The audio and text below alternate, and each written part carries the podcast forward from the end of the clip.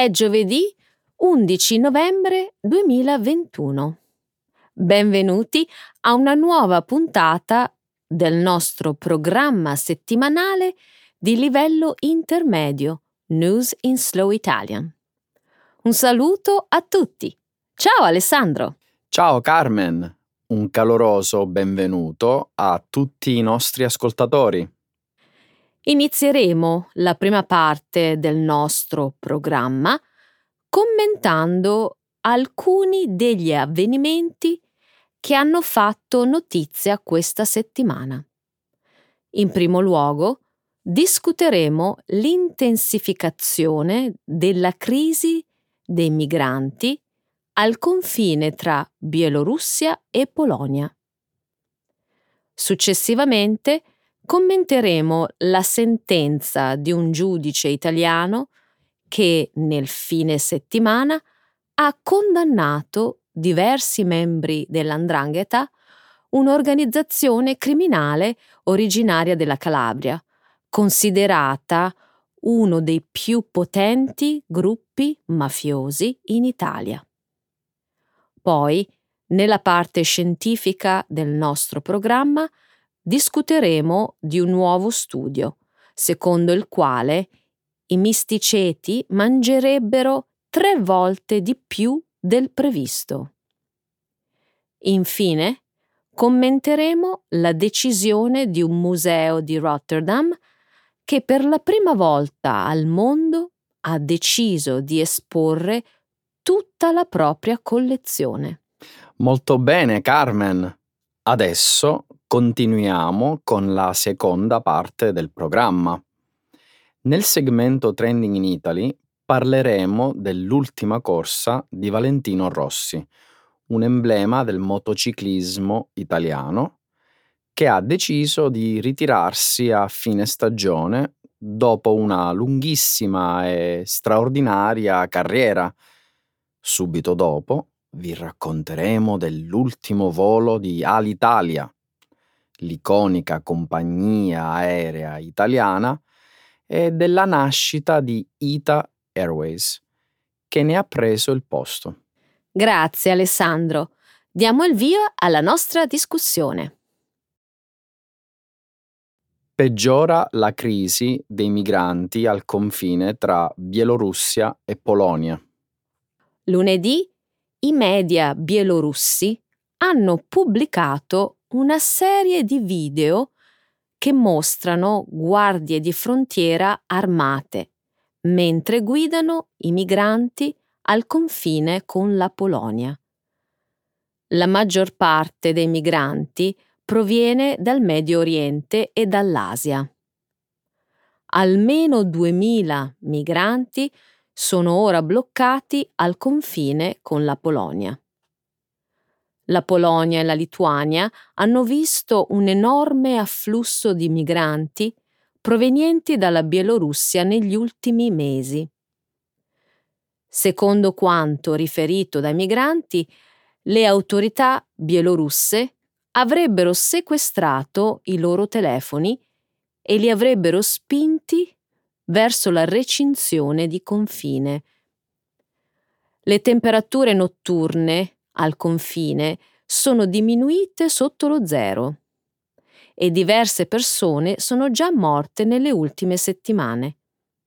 La Polonia ha dispiegato truppe extra dopo che lunedì la gente, disperata, aveva cercato di tagliare la recinzione al confine. L'Unione Europea, la Polonia e la Lituania hanno accusato la Bielorussia di invitare i migranti a progettare una crisi umanitaria alla frontiera. La Bielorussia è accusata di utilizzare i migranti in una situazione di stallo politico con l'Unione Europea per le sanzioni. La Polonia, a sua volta, è accusata di respingere i migranti oltre il confine, contrariamente alle norme internazionali in materia di asilo. Carmen, la gente sta morendo lì. Il dittatore bielorusso Lukashenko attira migranti in Bielorussia con la promessa di un facile ingresso nell'Unione Europea. Poi vengono spinti verso il confine e costretti a entrare illegalmente nell'Unione Europea. Le autorità bielorusse stanno addirittura confiscando i loro telefoni. Questo è un comportamento disumano da gangster. Hai ragione, è disumano. Ciò che rende la situazione ancora peggiore è il fatto che la regia di questo attacco che Lukashenko sta conducendo si trova a Mosca e si tratta del presidente Putin. Questa è un'affermazione che il primo ministro polacco ha fatto martedì davanti al Parlamento polacco. È molto probabile che dietro ci sia Putin. Ha tutte le ragioni per farlo. Sicuramente ragioni malvagie. Ovviamente. È proprio alle porte dell'Unione Europea. Lukashenko sta provocando le truppe polacche affinché inizino a sparare, peggiorando la crisi. Vuole distogliere l'attenzione da se stesso e dare la colpa alla Polonia, anche se la Polonia non si sta comportando secondo le norme internazionali in materia di asilo la Polonia sta ora affrontando potenziali sanzioni finanziarie da parte dell'Unione Europea. Il ministro degli esteri russo Lavrov ha sfidato l'Unione Europea a pagare la Bielorussia per i migranti, proprio come ha pagato la Turchia nel 2016. Mi chiedo se la Polonia abbia qualche... Mm, Altra ragione? o anche motivi nefasti. Il governo polacco gioca con la vita dei migranti per distrarre l'Unione Europea dall'imporre sanzioni alla Polonia. Emesse le prime condanne nel più grande processo per mafia d'Italia negli ultimi decenni. Sabato scorso sono state emesse le prime condanne nel più grande processo mafioso degli ultimi decenni in un'aula appositamente trasformata nella città calabrese di Lamezia Terme. Nel corso dei prossimi due anni 355 presunti mafiosi e funzionari corrotti dovranno affrontare la Corte per il loro coinvolgimento con l'Andrangheta, il gruppo criminale più ricco e potente d'Italia.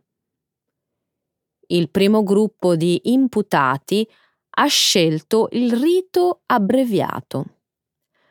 Questo consentirà loro di avere la pena ridotta di un terzo in caso di condanna. 70 membri del potente gruppo mafioso sono stati giudicati. Sei degli imputati sono stati condannati alla pena massima di 20 anni, chiesta dai pubblici ministeri altri 21 imputati sono stati assolti. Il caso è stato presentato da Nicola Gratteri, che ha passato decenni a combattere i gruppi criminali italiani ed è uno dei più rispettati procuratori capi antimafia italiani. L'andrangheta è coinvolta in una vasta gamma di attività illegali, ma è specializzata nel traffico di cocaina e si ritiene che controlli circa l'80% del commercio europeo. Due anni di processi a 355 presunti mafiosi sono tanti, Carmen. Più di 900 testimoni dovrebbero testimoniare. La portata di questo processo è enorme. Non c'è da stupirsi che stia andando avanti da un paio d'anni. Guarda la lista delle accuse. Omicidio, traffico di droga, estorsione e il riciclaggio di denaro. C'è ancora molto da fare. L'andrangheta è una rete criminale composta da circa 150 famiglie. Questo processo colpisce una sola di queste, il clan Mancuso, che opera prevalentemente nella provincia calabrese di Vibo Valencia e ci sono voluti 30 anni di vita sotto la protezione dello Stato per il famoso procuratore Nicola Gratteri per mettere insieme solo questo caso. Probabilmente ne ha già molti altri, anche se non può ancora portarli in tribunale. E comunque, tra questi non ci sono i casi a carico di Luigi Mancuso e Giancarlo Pittelli, potenzialmente molto più lunghi. Il boss eh, soprannominato lo zio e l'ex senatore, che era il suo risolutore di alto rango, hanno già rispettivamente 67 e 68 anni. Spero che vivano abbastanza a lungo per affrontare il processo. La caccia alle balene nel XX secolo ha danneggiato gli ecosistemi marini. Un nuovo studio, pubblicato il 3 novembre sulla rivista Nature, afferma che i misticeti mangiano ancora di più del previsto. I misticeti sono gli animali più grandi della Terra. Prendono il nome dalle strutture a pettine che crescono nelle mascelle superiori e sono costituite dalla stessa proteina di cui sono fatti i capelli e le unghie umane. Tra il 2010 e il 2019 una squadra di ricercatori ha marcato 321 balene di sette specie diverse comprese le balenottere azzurre nell'Atlantico, nel Pacifico e negli oceani meridionali. Nonostante gli scienziati fossero già a conoscenza di come funziona il sistema di filtraggio del cibo dei misticeti, è stato difficile stimare quanto questi animali mangino. Con le informazioni raccolte, grazie alle marcature delle balene, le foto dei droni e i dati degli ecoscandagli, è stato possibile per gli scienziati determinare che una balenottera azzurra mangi circa 17,6 tonnellate di krill al giorno per alimentarsi. Tra la Columbia britannica e il Messico, i misticeti, che si nutrono di krill, consumano circa 6 milioni di tonnellate di prede all'anno. È tre volte più di quanto gli scienziati pensassero inizialmente. 17 tonnellate di krill al giorno? È una quantità enorme sono gli animali più grandi del pianeta, Alessandro. E poi non mangiano tutti i giorni. Gli scienziati stimano che si nutrano tra gli 80 e i 150 giorni l'anno, durante i quali arrivano a consumare 6 milioni di tonnellate di cibo. Cibo che consumano appena fuori dalla costa ovest degli Stati Uniti lo chiamano l'ecosistema della corrente californiana. E questo studio dimostra ancora di più quanto siano complessi questi ecosistemi. Senza le balene, il ferro che normalmente viene distribuito attraverso i loro escrementi, si depositerebbe invece sul fondo dell'oceano. Questo priverebbe il fitoplancton degli elementi di cui ha bisogno per sopravvivere. Il krill poi si nutre di fitoplancton mentre le balene di krill. Esatto. E questo studio spiega come la perdita di milioni di balene tra il 1910 e il 1970 abbia contribuito alla diminuzione del krill. Le balene, infatti, con i loro escrementi fertilizzano l'oceano con elementi utili al fitoplancton, un'importante fonte di cibo per il krill, di cui poi loro si nutrono. L'analisi degli scienziati suggerisce che all'inizio del XX secolo l'ecosistema fosse dieci volte più produttivo. Carmen, ho un'idea per un adesivo. Mangia di più per salvare l'ecosistema. Beh, certo, se sei un misticeto.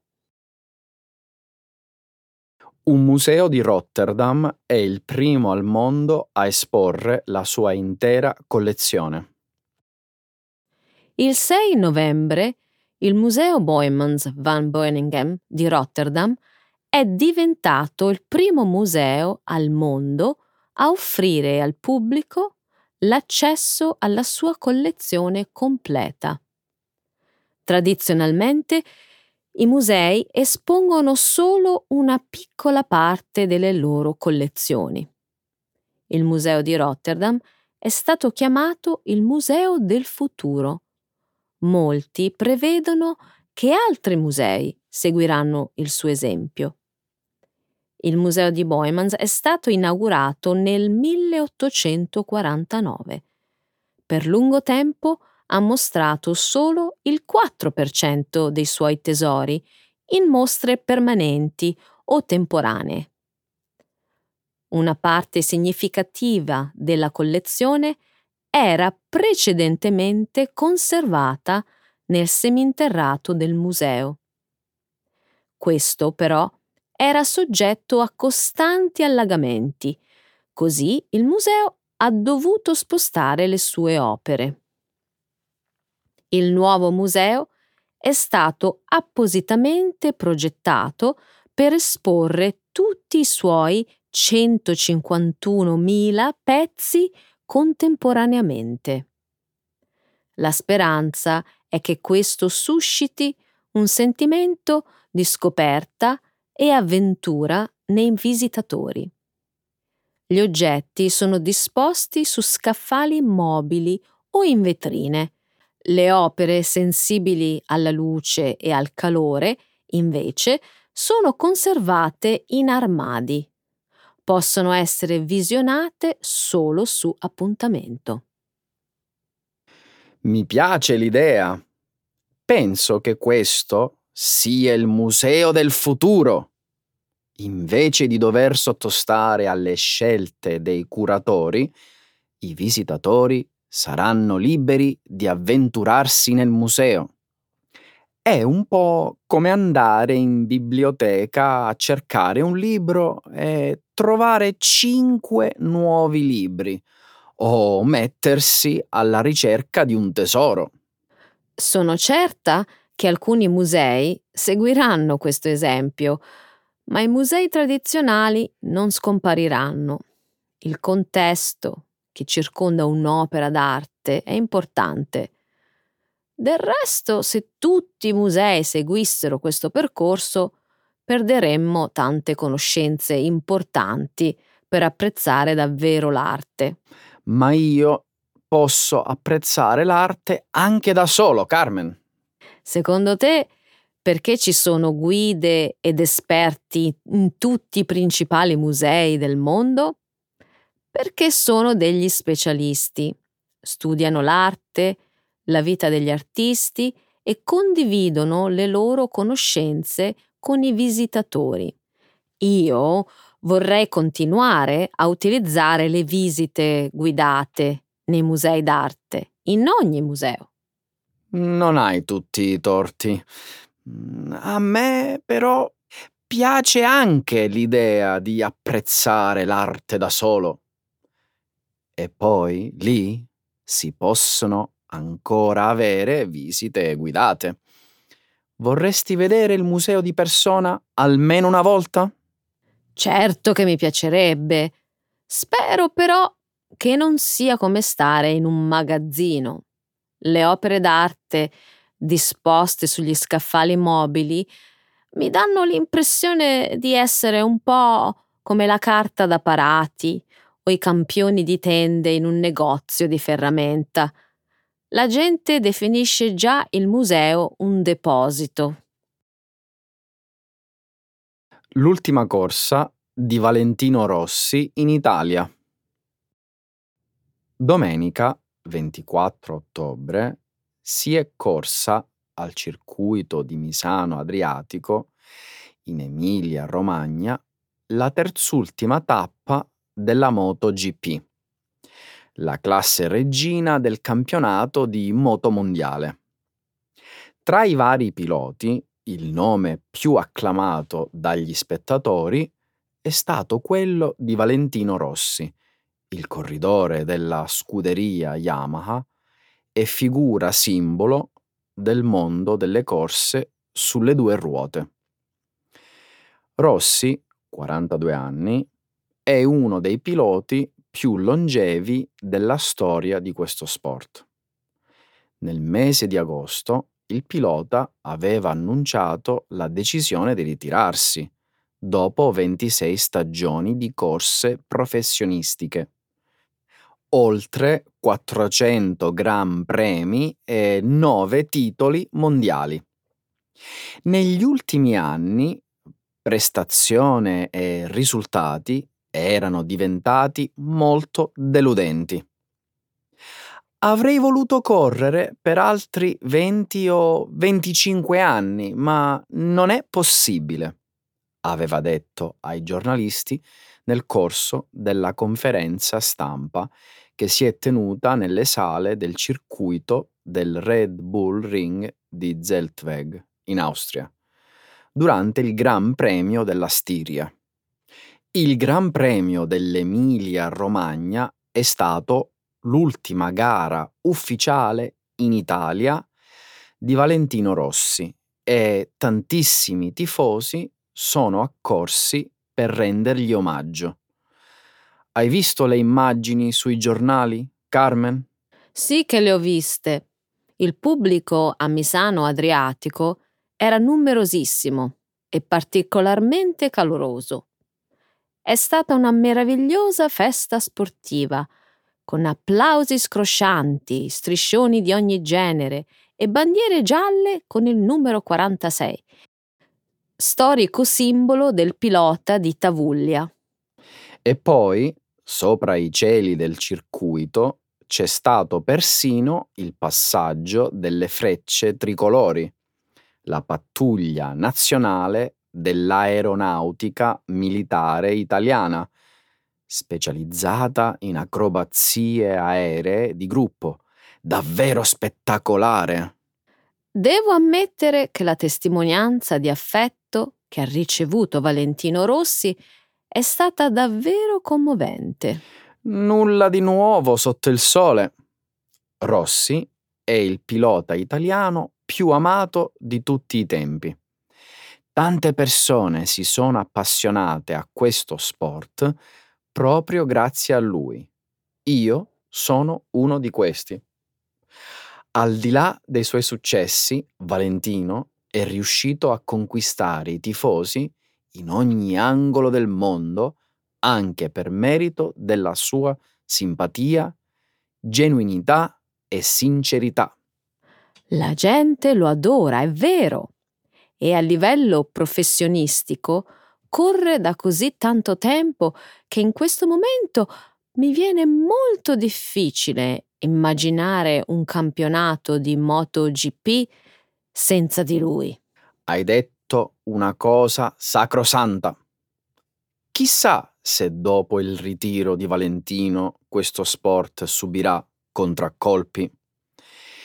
Come ha sottolineato un articolo del quotidiano Il Post il 21 ottobre, Rossi ha contribuito alla popolarità del campionato del mondo di motociclismo, più di quanto abbia mai fatto qualsiasi altro pilota.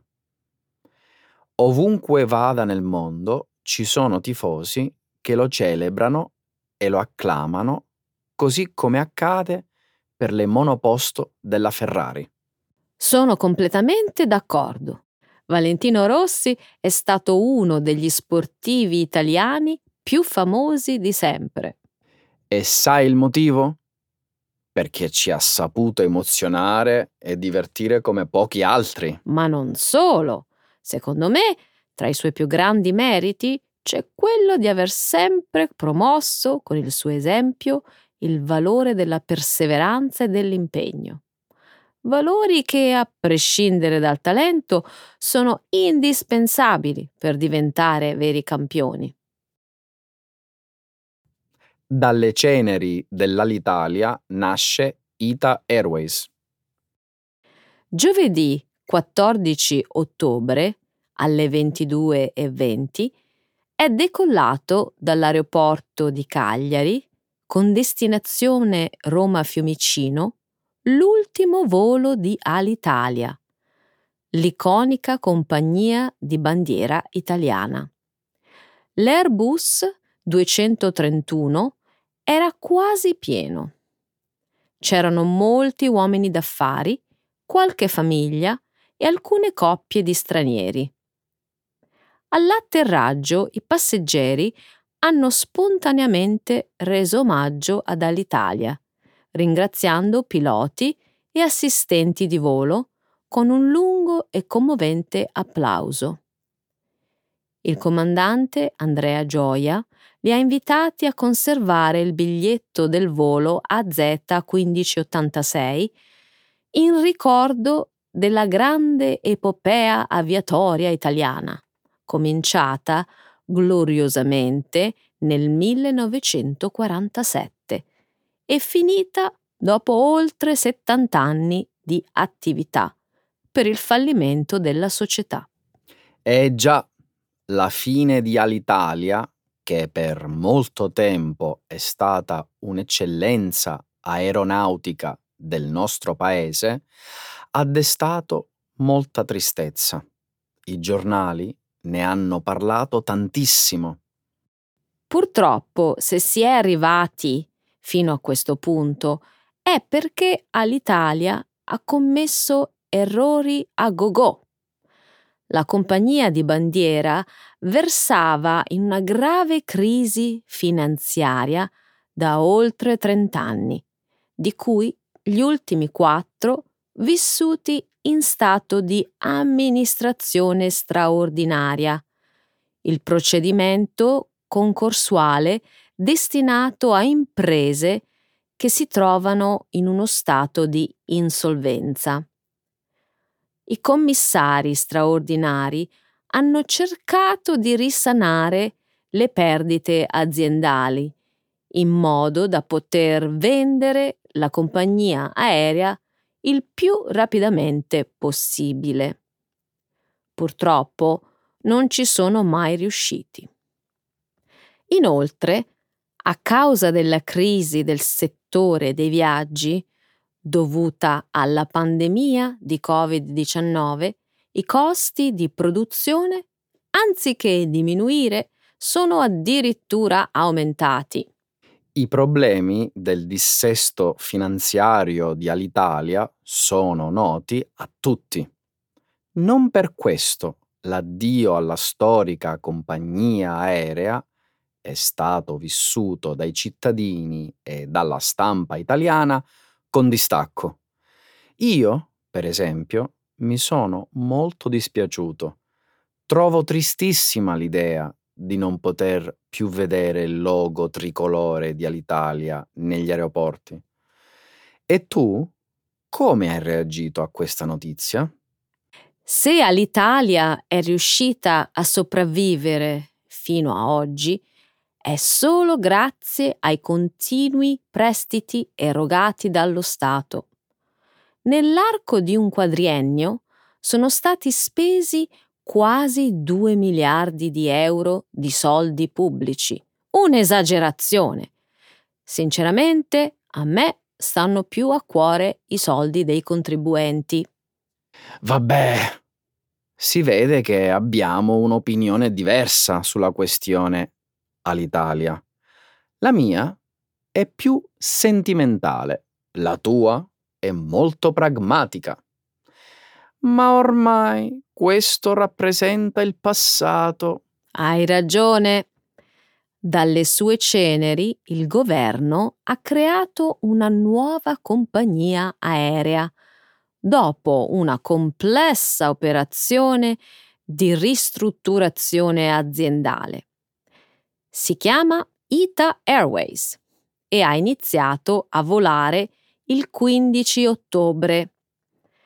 Quando arriveranno i nuovi jet commissionati ad Airbus, saranno colorati tutti di blu e, come segno distintivo, sulla coda ci sarà una fascetta tricolore. Sì, ho visto le immagini sui giornali. La nuova flotta di aeromobili avrà un aspetto molto originale. Mi auguro che la nuova compagnia di bandiera italiana riesca a imporsi in un settore molto competitivo sia a livello nazionale che internazionale. Non sarà facile. Ita Airways si presenta molto ridimensionata in termini di flotta, personale e traffico. Inoltre, nonostante la discontinuità economica, sussistono ancora molti legami tra le due società e questioni che al momento rimangono irrisolte. Secondo un articolo pubblicato il 15 ottobre da Il Fatto Quotidiano, i problemi di Alitalia finiranno per ripresentarsi. Sarà così? Io naturalmente mi auguro il contrario. Grazie a tutti dell'ascolto, ci vediamo la prossima settimana. Va benissimo, Carmen. Allora alla prossima. Ciao! Ciao!